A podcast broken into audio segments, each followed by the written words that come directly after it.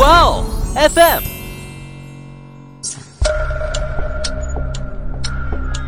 事件众说纷纭，案情扑朔迷离。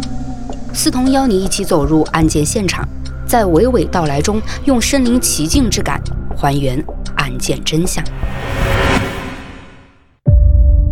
他开始有意去搜集动物尸体。我记得有看到一个说法，说连环杀手三要素就包括尿床、纵火、虐杀动物。其中一名警察呢，在打开冰箱之后啊，差点被吓得尖叫出来，因为冰箱里一颗人头正直愣愣地与他对视着。如果真的是一个正常的就爱儿子的父亲，会乐衷于就是写儿子犯罪这种事情来赚钱吗？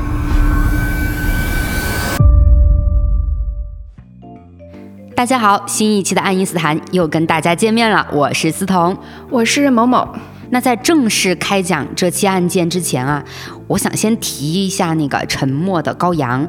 相信很多人印象最深刻的呢，不是电影当中的实习女警，也不是剥皮杀手野牛比尔，我感觉应该是食人魔汉尼拔。那必须的，不只是沉默的羔羊，我几乎是把汉尼拔有关的什么电影啊、剧啊。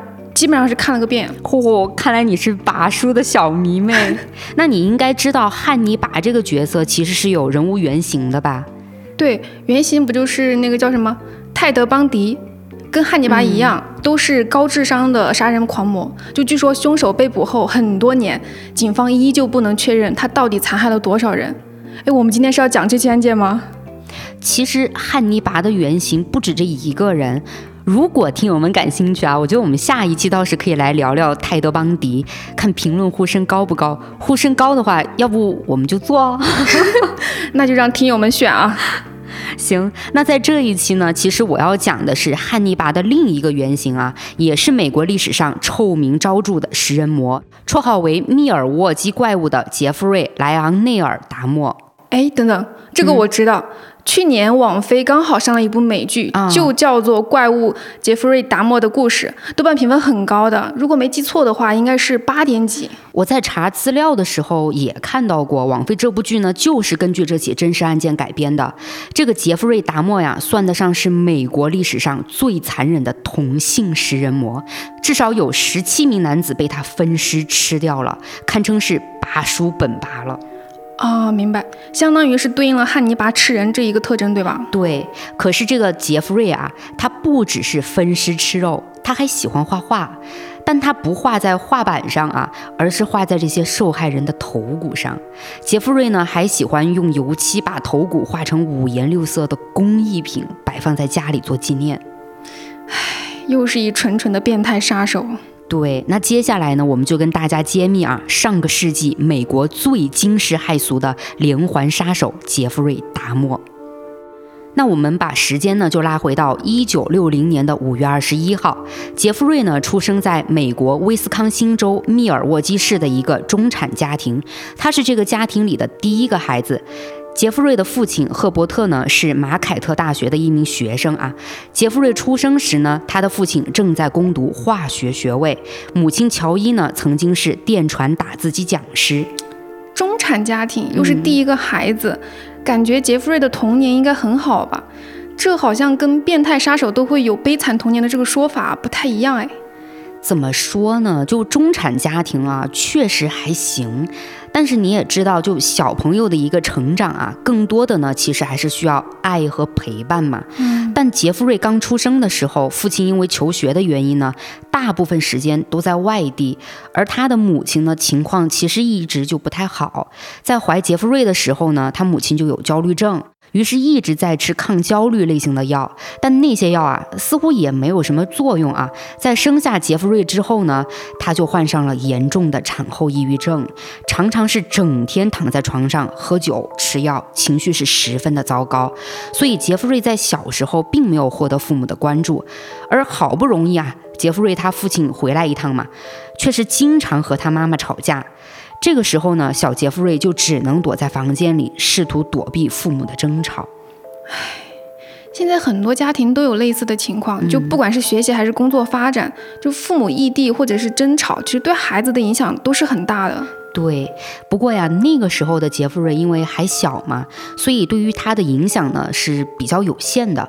所以当时杰弗瑞的性格呢还是比较活泼开朗的，很喜欢跟邻居家的小动物们玩。一直是到四岁的时候啊，杰弗瑞呢都是个活泼可爱的孩子。但之后他做了一个疝气手术，因为这个手术呢，他的部位啊是比较敏感的，再加上手术过程当中麻醉的效果不是很好，就让杰弗瑞呢感觉到了。剧烈的疼痛，他甚至怀疑啊自己的生殖器是不是被剪断了。可惜当时呢就没有人给他去解释这种疼痛的原因，这就让杰弗瑞在相当长的一段时间里面感觉到了害怕和不适。估计当时大家都是觉得杰弗瑞太小，就是什么都不懂，所以就只会安慰说没事儿的，不疼了这这些。不会有人想到说去跟一个四岁的孩子去解释什么是疝气手术，是因为很多大人都还是觉得小孩子听不懂这些嘛，对，就表面上就安慰一下就行了。但实际上啊，其实小朋友也是会很认真的想去了解各种未知的事情嘛。大人呢，其实我就我就觉得啊，就更应该客观正确的去解释。嗯，那回到这个案件里啊，在一九六六年的时候，杰弗瑞呢当时就六岁了，他的弟弟啊大卫出。生了之后，他们一家呢就搬去了俄亥俄州的多尔斯顿，在那个地方呢，杰弗瑞的父亲成了一名分析化学师。这个时候呢，也可能是他爸爸不太忙了嘛，也或许呢是特别喜欢这个二儿子大卫啊，所以杰弗瑞的父亲呢总是对大卫疼爱有加。这在杰弗瑞的眼中呢，就觉得原本就。给到我不多的爱和关注啊，感觉是被弟弟给分走了，这就让他逐渐变得胆怯和安静，就跟曾经活泼的杰弗瑞比起来呢，判若两人。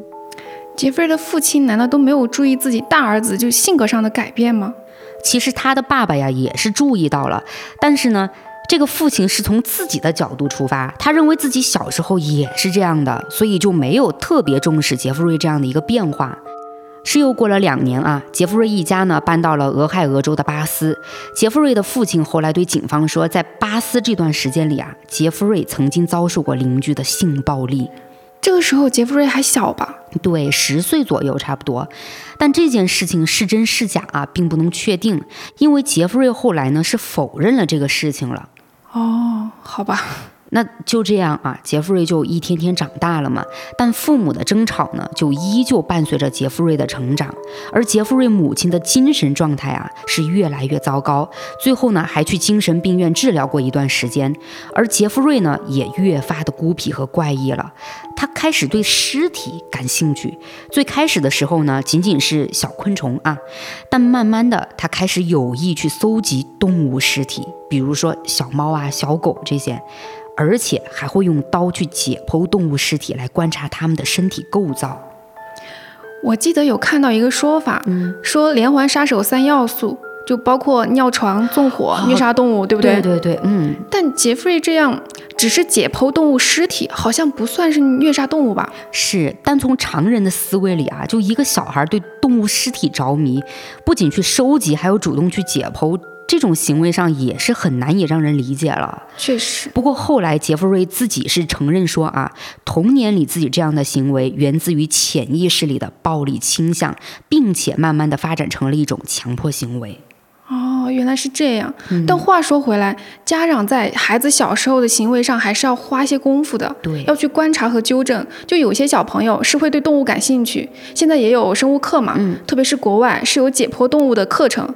但这里就要给小孩灌输正确的观点，就不能让他们去误解解剖动物的意图。嗯，不过要是小朋友有虐杀动物的行为，这就是在给我们敲警钟了。就如果不及时纠正和干预，有这样行为的小孩，未来恐怕会成为那种。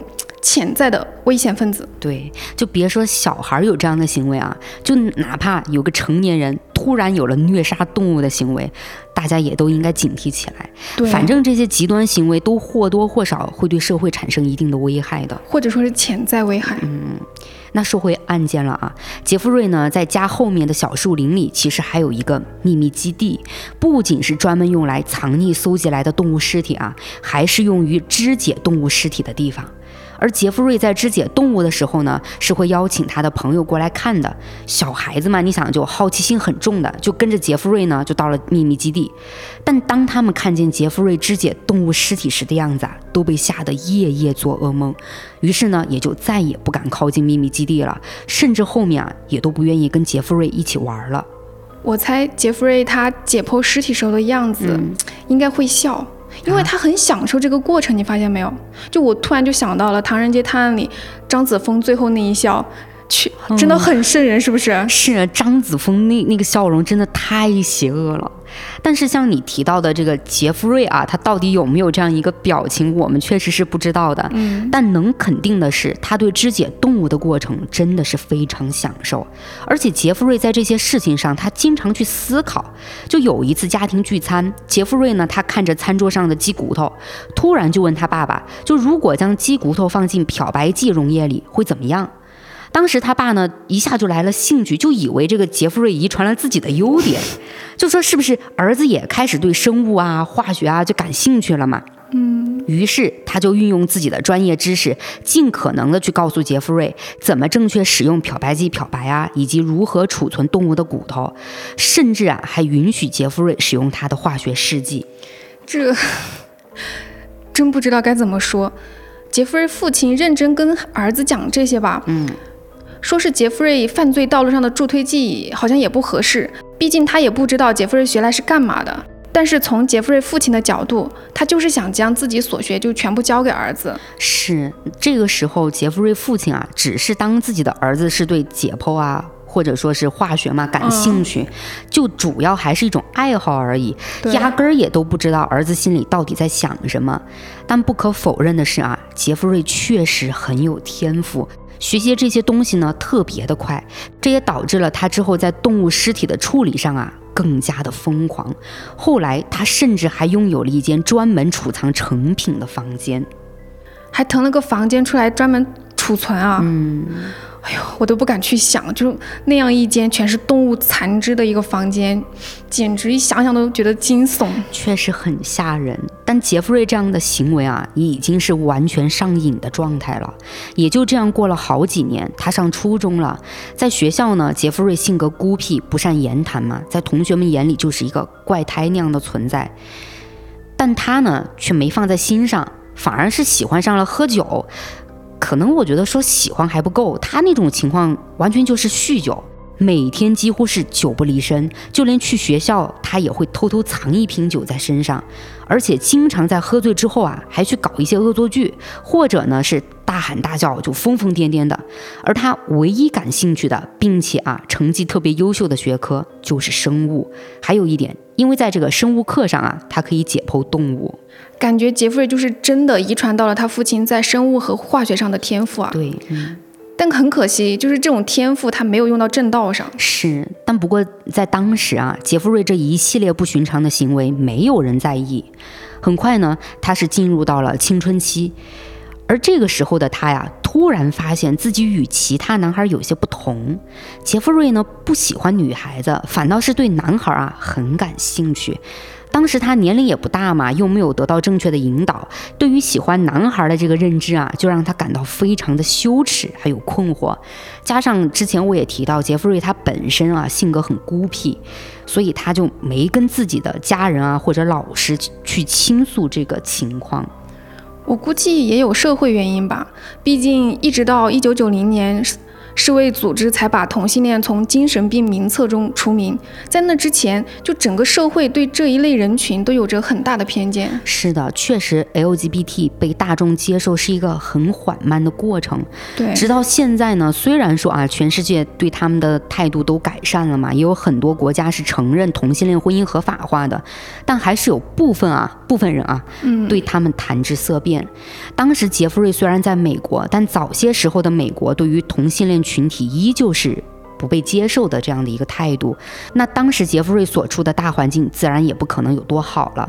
他呢也就把自己性取向的事一直瞒着所有人。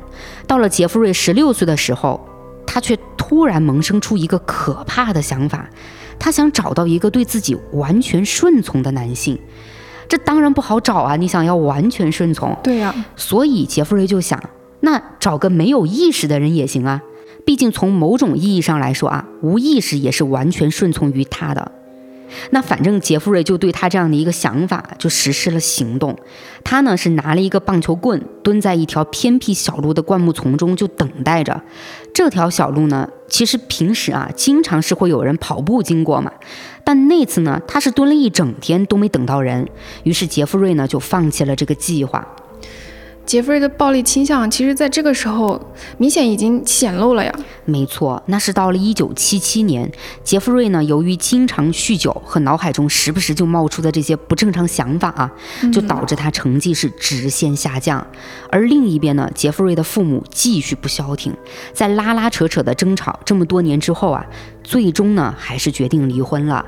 一九七八年初，杰弗瑞的父亲搬了出去。同年五月呢，杰弗瑞高中毕业，父母呢就正式办理了离婚。而之后啊，就杰弗瑞的妈妈就带着弟弟大卫悄无声息地离开了这个家，留下了杰弗瑞一个人住在冷冷清清的家中。也就从这一天开始呢，杰弗瑞再也无法联系到他的母亲和弟弟了，这就让他觉得自己是一个被遗弃的人。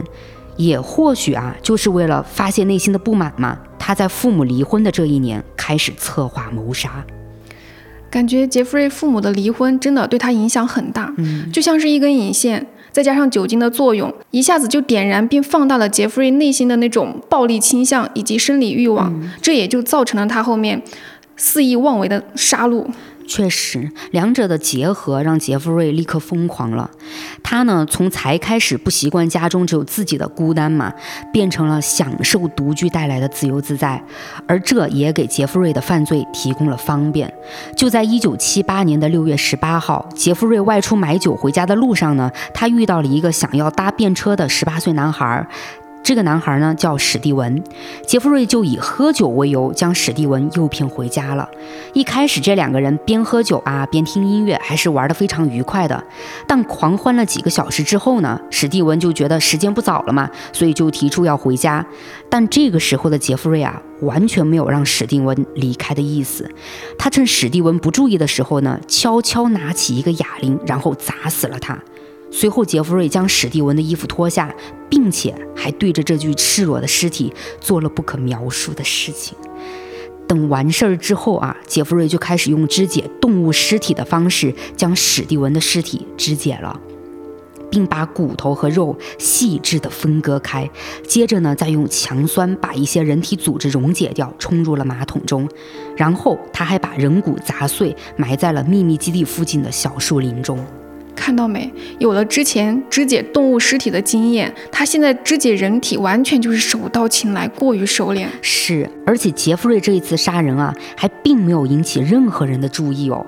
那几周之后呢？杰弗瑞的父亲带了一个陌生女人来家中看他嘛。这个女人呢，其实也就成了杰弗瑞的后妈。不过杰弗瑞啊，他爸和这个后妈呢是没有和杰弗瑞住在一起的。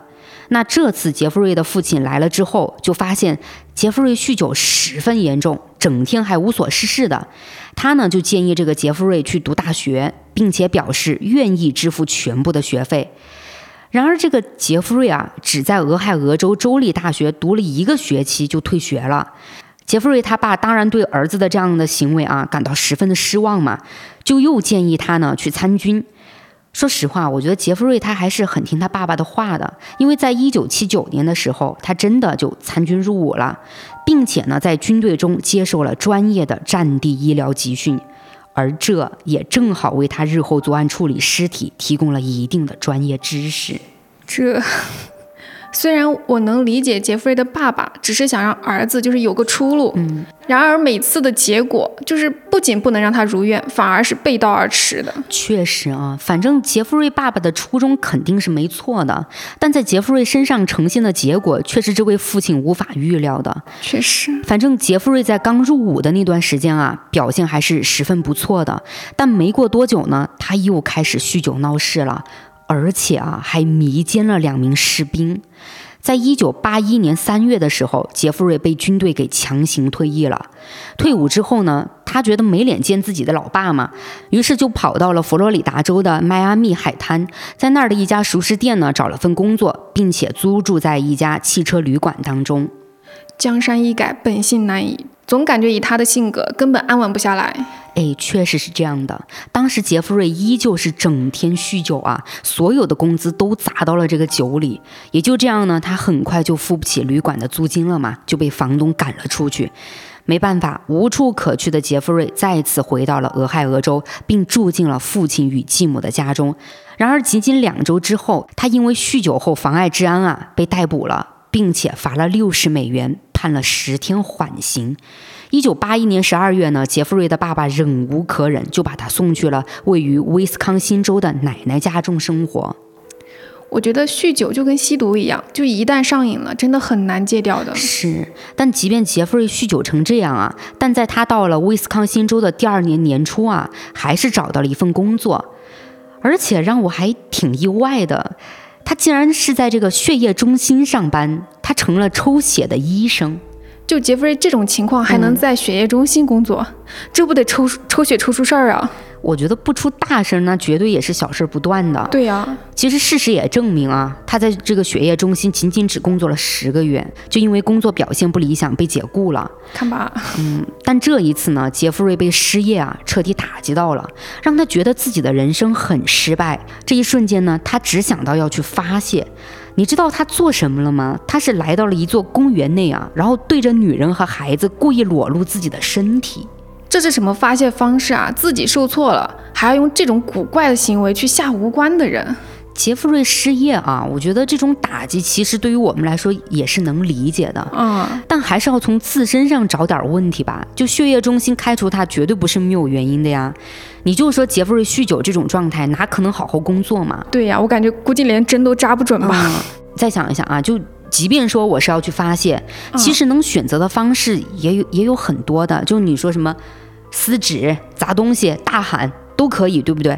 对呀。但是你不管再怎么去发泄，也不能影响或者伤害到别人嘛。那杰弗瑞他跑到公共场所裸露身体，自然就是被抓进局子了嘛。等他出狱之后呢，就开始变得很宅，就窝在这个奶奶的家中。杰弗瑞奶奶呢，也还是特别照顾他。就他这么宅着呀，他奶奶也不说什么，就养他。毕竟是孙子嘛，嗯，也能这么去理解啊。但这种情况呢，是一直持续到了一九八五年一月，杰弗瑞总算再次开始了工作。他是去了一家巧克力厂上班，而在这上班期间呢，他时常啊会去一家图书馆读书。那有一天呢，杰弗瑞突然被一个陌生男人塞了张小纸条，纸条上写着呢，想要跟这个杰弗瑞啊，就做那种。羞羞的事情，知道吧？明白。那杰弗瑞当时并没有同意，但就这个纸条啊，却唤起了杰弗瑞曾经的记忆和想要找个完全顺从自己的男性的这样一个幻想啊。也就是那一刻，杰弗瑞呢开始出入当地的同性恋酒吧还有澡堂。并在此期间啊，杰弗瑞呢就被多次指控向多名男性酒杯中投放安眠药，试图迷晕他们，再把他们呢带到私密的场所施暴。你说到这儿，我突然发现啊，前几天刚好在热搜上就看到了一个新闻，说的就是一名男子在类似澡堂的地方过夜，结果就被另一名男子给下药猥亵了。所以说，男人独自在外也是有危险的。哎，我觉得现在啊。就是不论男女，都还是要提高个人防范意识啊。对，再说回这个杰弗瑞啊，对于这种投放安眠药的行为呢，他给出的解释是，觉得那些人在他犯案过程当中说话太多，动作太多，这让杰弗瑞呢很不爽，给他们投放安眠药呢，就是希望自己能够完全的控制住他们。到了一九八六年的八月啊。杰弗瑞呢，又因为在两名十二岁男孩面前做不雅的动作被逮捕了，但他却谎称说当时自己只是在小便。针对这个情况呢，杰弗瑞被指控为行为不检点，是在一九八七年的三月十号被判处了缓刑一年。但是杰弗瑞啊，并没有收敛，反而是愈演愈烈。是在同年的九月十五号，杰弗瑞是实施了第二次谋杀。等等，从他第一次杀那个史史蒂文，对，是吧？是在一一九七八年，那到这里是一九八七年，相当于就是隔了九年。他为啥要隔九年才开始第二次谋杀呀？这里杰弗瑞他有解释过，说是九年啊，没有合适的作案机会。好吧，你说他经常酗酒，人不清醒吧？可在犯罪上思路还是挺清晰的嘛。就是那种有意想做的事情，总能让人头脑清醒。可杰弗瑞这种啊，真的就是没安什么好心。那我接着说啊，杰弗瑞他不是开始筹备第二次谋杀了吗？他再次前往了一家同性恋酒吧，并遇到了一个二十五岁的男人，叫托米。他们交谈了几句呢，就觉得情投意合，便一起呢去了一家汽车酒店开房。根据杰弗瑞被捕后的叙述啊，他说当天晚上他只是想趁这个托米不注意呢，把安眠药放进他的酒杯里，让这个托米啊能任由他摆布，以此呢来享受完全的控制感。可没想到第二天杰弗瑞醒来的时候呢，却发现托米已经没了呼吸了，而且托米全身上下啊都是淤青和伤痕，嘴角呢还有血迹，很显然托米是遭到了殴打。这有啥说的？肯定是杰弗瑞干的呀。但是杰弗瑞在被逮捕后的审讯当中啊，却坚称自己对于殴打托米致死的这个过程呢，是完全没有任何记忆的。有没有可能是他酒喝多了就导致断片了呀？但说实话，喝醉酒了都还能想到杀人，这也说明这是他潜意识里的行为。哎，喝醉酒了，很多好像都说是什么行为不受控制啊。但是你看啊，那么多喝醉酒的，又有多少人？喝醉了就想着，哎，我要去杀人，没有吧？没有。所以杰弗瑞也不过是拿这个喝酒当一个开脱。但是在杰弗瑞发现托米死后呢，他接下来的一切操作，你就会发现托米的死，杰弗瑞不可能记不清，或者说是他根本不可能是无辜的。杰弗瑞当时呢，很快就冷静下来了，他开始想办法去处理托米。于是呢，他出去买了个大箱子，将托米的尸体装好，带去了奶奶家的地下室。并且也对这具尸体实施了暴行。接着呢，就如同第一次作案时那样，杰弗瑞把托米的尸体给处理掉了。但这次呢，他保留了一些部位，想要用年幼时保存动物尸体残肢的方法来永久的保存这些东西。但可能是这个药水的比例他没有调配好，那些部位呢很快就腐烂了。之后杰弗瑞就把这些部位给丢掉了。不过，跟杰弗瑞同住一起的奶奶对他的这种犯罪行为啊是一无所知的，但他呢也开始讨厌起杰弗瑞了。即便以前啊再怎么包容，但杰弗瑞酗酒的行为还是让奶奶忍无可忍。因为这个杰弗瑞经常是深夜喝醉了酒之后，就在地下室里面敲得叮叮当当的。于是这个奶奶呢就对杰弗瑞说：“我不能再做你的保姆了。”而当时杰弗瑞反而非常的伤心，他认为奶奶也跟他妈妈一样把自己抛弃了。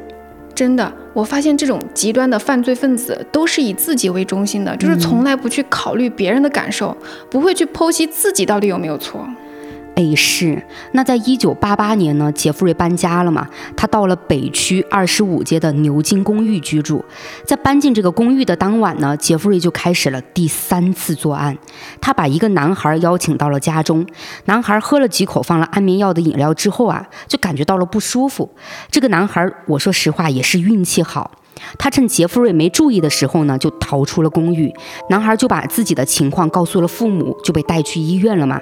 医生呢，就在男孩的体内发现了类似安眠药的物质，也就立刻报警了。几天之后呢，杰弗瑞因为性骚扰被逮捕了。到了次年一月呢，他的罪名成立。但是啊，要到五月才会宣布结果，而在这之前呢，杰弗瑞都是处于假释状态，也就是说，一月到五月这四个月里啊，杰弗瑞依旧是可以自由活动的，所以他在假释之后呢，再次开始寻找新的作案目标。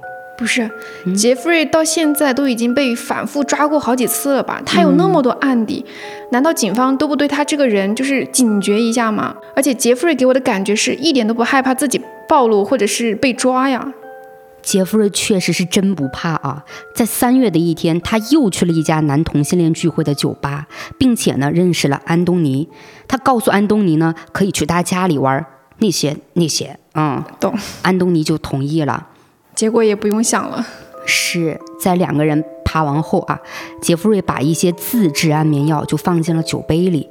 等到安东尼睡过去之后呢，杰弗瑞就将他肢解了。不过这一次啊，他的手段升级了，不仅肢解了安东尼的尸体，还把他的脑袋啊用水煮熟，再把他的皮肤给扒下来风干。之后，杰弗瑞还把安东尼的头颅涂成了灰色，留作为纪念品。天哪，画面完全不敢想。而这还不是最残忍的，后面更可怕。我慢慢跟你讲啊。那到了五月的时候，杰弗瑞呢，因为之前啊提到的他性骚扰男孩嘛那件事情，就被判处了三年有期徒刑，后来减为呢一年义工服务，而且还要服五年缓刑。法庭呢还禁止他跟十八岁以下的人接触。在杰弗瑞的眼里，还有法律的存在吗？我感觉他作案是越来越猖狂，可以说是。真的就没有把法律放在眼里了。那大约是一年以后啊，杰弗瑞就又开始作案了。在短短两年的时间里，他一共杀死了大约十二名男性。而且随着杰弗瑞连续作案，他的手段呢继续升级。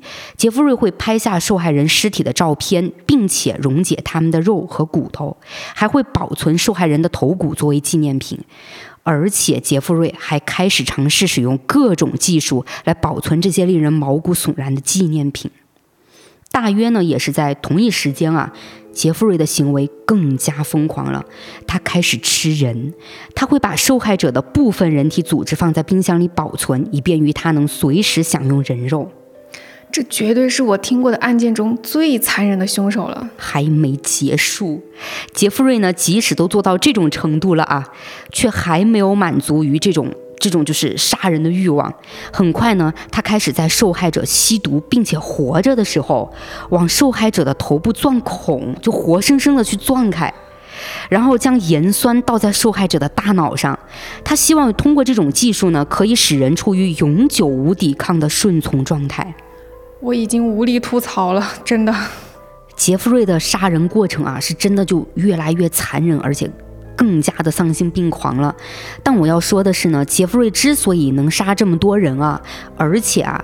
还基本上没有被抓住，没有被发现哈，这其中也有警方种族歧视的原因存在。我为什么要这么说呢？因为在一九九一年五月二十七号，杰弗瑞引诱了一名年仅十四岁的亚裔男子克拉克到自己的家里，他将克拉克迷倒之后呢，就开开心心的啊开着车出去买啤酒了。结果，克拉克因为药效不足，逐渐的醒过来了。清醒之后呢，克拉克意识到自己就整个身子不仅是光着的，而且全身发软。他就觉得自己可能是被下药了，所以他就凭借着求救的本能，步履蹒跚的往外跑。两个路过的女孩呢，就看见克拉克这样一丝不挂。然后就在街上跑嘛，所以就马上报了警。与此同时，杰弗瑞呢就正好回来了。他看见这个情况呢，就迅速冲过去抓住了克拉克，就想把他往房间里拽。但万幸啊，两名警察是很及时的赶到了现场。这回警察都来了，杰弗瑞还能掩盖自己的罪行吗？还真能。当时因为克拉克他还是被下药的原因嘛，所以逃出去没多久呢，还是晕过去了。于是杰弗瑞就抓住这个漏洞，他非常冷静地对警察解释说，他们是同性恋，就全凭杰弗瑞一个人在那儿说了，说他们是同性恋，而这个亚裔男子是自己的爱人，并且呢，他还向警方继续编谎话，说克拉克已经十九岁了。而今天呢，是喝了点酒，所以看起来有点晕乎乎的。其实，在八十年代的时候，美国对同性恋的认同感是非常低的。警察当时就看这个杰弗瑞彬彬有礼嘛，感觉就是很有素质的一个人，所以他们就没有心思去插手就这样的一个事情。问完话呢，警察就回去了。甚至啊，让我觉得其实还有点，确实有点不太舒服的地方，就是这两名警察回去了之后。向上面报告这个案情的时候呢，他们还因为克拉克的这种受伤啊，还有就喝酒之后的这样的一个状态，还不停的去取笑克拉克。那就在这样的一个晚上，杰弗瑞这边呢是勒死了克拉克，然后继续做了那些令人发指的事情。之后呢，他还将克拉克的脑袋收拾干净，当做了纪念品。真的好气啊！那两个警察真的，但凡负责一点，克拉克都不会死了。对，不过有一说一，那个时候在美国就种族歧视确实严重，就不仅是黑人，亚裔也很多。是，而且啊，说来也巧，杰弗瑞的目标呢，还真的大部分都是黑人或者说是亚裔，所以啊，很多人都认为杰弗瑞本身呢，可能是个种族歧视，他也靠受害人种族原因啊来躲避警方的调查。那一九九一年呢，是这个杰弗瑞被捕前的最后一起案件了。他的目标是一名黑人青年。那是七月二十二号，杰弗瑞在街上呢邀约三名男子到他家里去，承诺呢给他们每个人一百美金，但是需要配合他拍一些没穿衣服的照片。好，明白。但最终呢，只有一个三十二岁的黑人青年爱德华跟着杰弗瑞走了。当这个爱德华来到杰弗瑞家里之后啊，就发现啊，客厅地板上呢有几盒盐酸。杰弗瑞就解释呢，说这个盐酸是用来拖地的。但即便杰弗瑞啊有无数种说得过去的理由啊，可这个房间里面呢，还是一直弥漫着一股很难闻的味道。哎呀，但我也真想说，这个爱德华。他确实是没有去多想什么，可能也是因为有这个一百美金作为前提嘛，因为确实这笔金额不小，这笔数目。那个时候是不小。他呢也就跟着这个杰弗瑞上楼拍照去了。本来啊，我想说句就是爱德华心挺大的，嗯，但是我看完就是根据这个案件改编的一句啊。是真的觉得这么说不合适，因为爱德华相信杰弗瑞是有一定的主观因素在的，嗯，那就是杰弗瑞的长相和行为就太有迷惑性了。剧里面杰弗瑞是一个相貌堂堂的白人青年，只要不酗酒，就日常举止都特别得体，嗯，所以就之前那两名警察以及那些受害人。才会选择相信他吗？也就是他不喝酒的那种状态，真的就伪装的非常正常。非常好。嗯，其实还有一点，我觉得也有可能，就那些人有些过于以貌取人，因为就是你看到一个人好像就是相貌堂堂啊，就穿着都还很得体，就不会把他往犯罪分子或者有那种很奇怪。嗯，因为我。我之所以会从外貌上来讲，是因为我在查案件资料的时候有看到过一些评论，就说这个杰弗瑞啊是史上最帅的变态杀手。当然，杰弗瑞到底长什么样子，其实我们大家在网上一搜啊就出来了，帅不帅，每个人都有自己的判断。哎，对，网飞出品的这部美剧里面，就饰演杰弗瑞的演员长得确实也不错。我之前一直看他演的那个《美国恐怖故事》，好看，对吧？嗯，这次他来演杰弗瑞，就没想到化妆造型之后，他跟这个真实案件里面的杰弗瑞的相似度真的很高。这是剧组比着杰弗瑞的模样在找演员吗？当然，也可能有化妆啊。但我还是要说一句啊。长得帅没用，品行还是最重要的。对，那我还是接着说回案件了啊。刚才就不是提到说爱德华跟着杰弗瑞上楼拍照了吗？那这个照也拍完了，杰弗瑞呢竟然就想给爱德华戴上手铐。这个时候啊，爱德华就觉得不对劲儿了，就开始拼命挣扎。所以呢，爱德华另一只手就没有被杰弗瑞成功的铐上。但紧接着呀，杰弗瑞就掏出了一把长刀，捅向了爱德华的胸口。差一点啊，就捅穿心脏了。爱德华呢是忍着痛，开始不断向杰弗瑞求饶，试图让他平静下来。但你也能明白嘛，就已经进入杀人模式的杰弗瑞根本就停不下来的。对，爱德华呢只能在屋子里不断的躲藏，也想试图找到机会就逃出这个地狱屋。但可惜啊，他还是被杰弗瑞放倒在地板上了。杰弗瑞告诉爱德华呢，自己要把他心脏挖出来煮来吃，并且在做这件事情之前，他还想要多拍几张爱德华的裸照。然后杰弗瑞真的就没再搭理爱德华了，转过头就去找相机了。感觉这个时候的杰弗瑞已经有了一种仪式感，就是杀人之前必拍照。哎，差不多。那也正是因为他的这种仪式感啊，让爱德华终于找到了机会。他使劲儿用头撞在杰弗瑞的脸上，那杰弗瑞当时受到这样的一个撞击，就倒在地上了嘛。爱德华就赶紧朝门口爬去，挣扎着打开了门，逃出去了。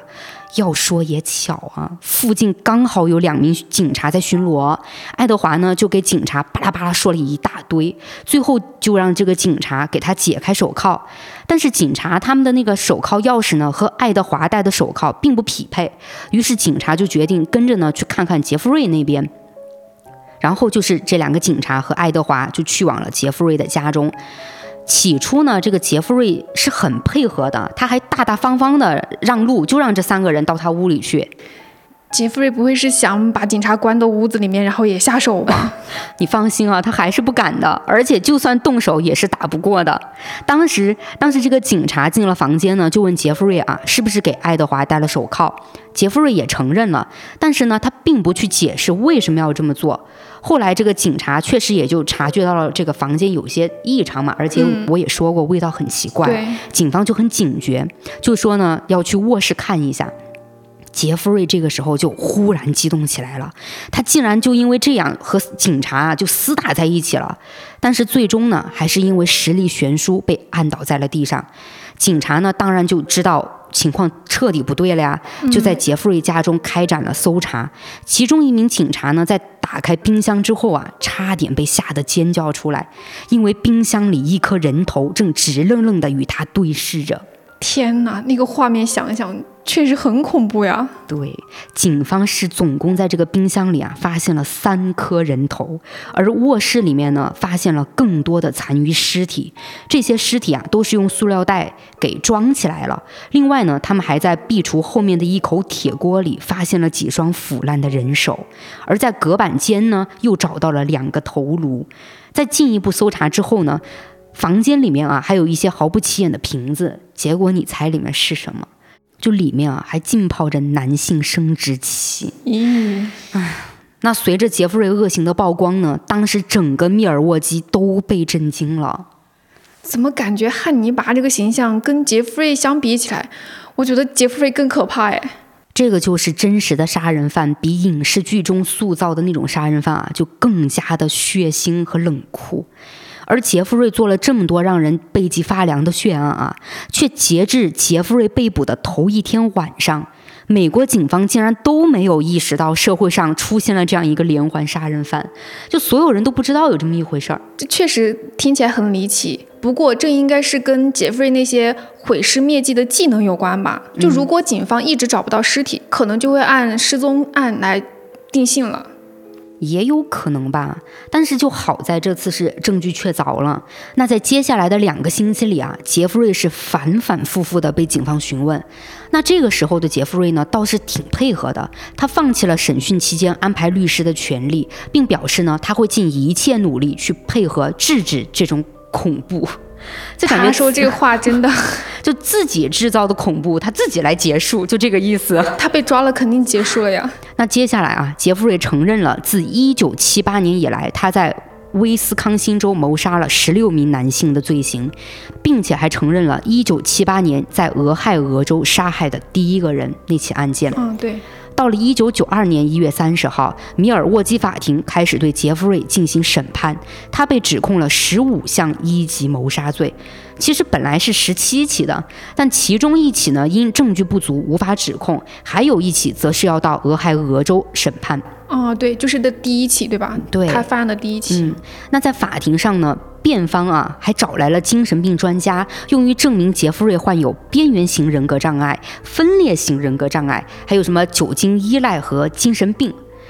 但是检方那边不可能不想对策嘛，因为相当于辩方那边想通过精神疾病这种给他脱罪，其实是那检方当然是不允许的呀，所以他们也请来了一名精神病专家，用来证明呢，杰弗瑞虽然有精神病，但是他在犯罪的时候是理智状态，能够分清对与错，并且还能够控制自己的行为。那这次审判是持续了两个星期，到了二月十四号这天。法院听取了检方的说法，判定杰弗瑞有罪。但是十五起指控中呢，有两起存有争议。最终呢，这两项罪名判了杰弗瑞终身监禁，剩下的十三项指控则判了杰弗瑞十三个强制性终身监禁加一个七十年监禁。累加这么多判罚，他们就是没有死刑吗？是的，威斯康星州呢，在一八五三年啊就废除了死刑。其实到现在啊，美国呢还是有死刑的，但基本上各个州要么废除死刑了，要么就是能执行死刑，但都不往死刑的判决上定。所以杰弗瑞在当时呢，也就是把牢底坐穿而已。那在三个月后，他被引渡到了俄亥俄州。美国啊，州和州之间的法律其实是各不相同的。杰弗瑞第一个杀的人是在俄亥俄州嘛，所以他要到对应州接受审判。最后呢，是在一九九二年五月一号，杰弗瑞被判处了第十六个终身监禁，合并执行有期徒刑是九百五十七年。但你知道吗？在杰弗瑞服刑的第一年，监狱为了保护他的人身安全，将他单独监禁了起来。还要保护他？嗯，为啥呀？因为之前也提到了嘛，杰弗瑞作案的目标大部分都是黑人或亚裔，再加上克拉克那起案件中警察的不作为，这也就导致了案件曝光之后，密尔沃基市发生了抗议美国政府纵容种族歧视的大规模民众暴动。大家都知道杰弗瑞是个残忍的连环杀手，还是个种族歧视，就你想想会有什么结果吗？能想象得到，但总不能保护他一辈子吧？哎，那当然也没有啊。后来反而是这个杰弗瑞主动提出要求转移到公共监狱。那在公共监狱里呢，杰弗瑞一直有自杀的念头，但却一直没找到机会结束自己的生命。直到一九九四年十一月二十八号，杰弗瑞呢被同监室的囚犯斯卡福在浴室里用一根金属棒殴打致死。根据这个斯卡福的说法，杰弗瑞在袭击中没有反抗，也没有发出任何的声音，而是接受了自己的命运。杰弗瑞死后不久呢，杰弗瑞的妈妈呀就告诉媒体，她说她总会问杰弗瑞在监狱当中是否安全，杰弗瑞都会说没关系，妈妈，我不在乎会发生什么事。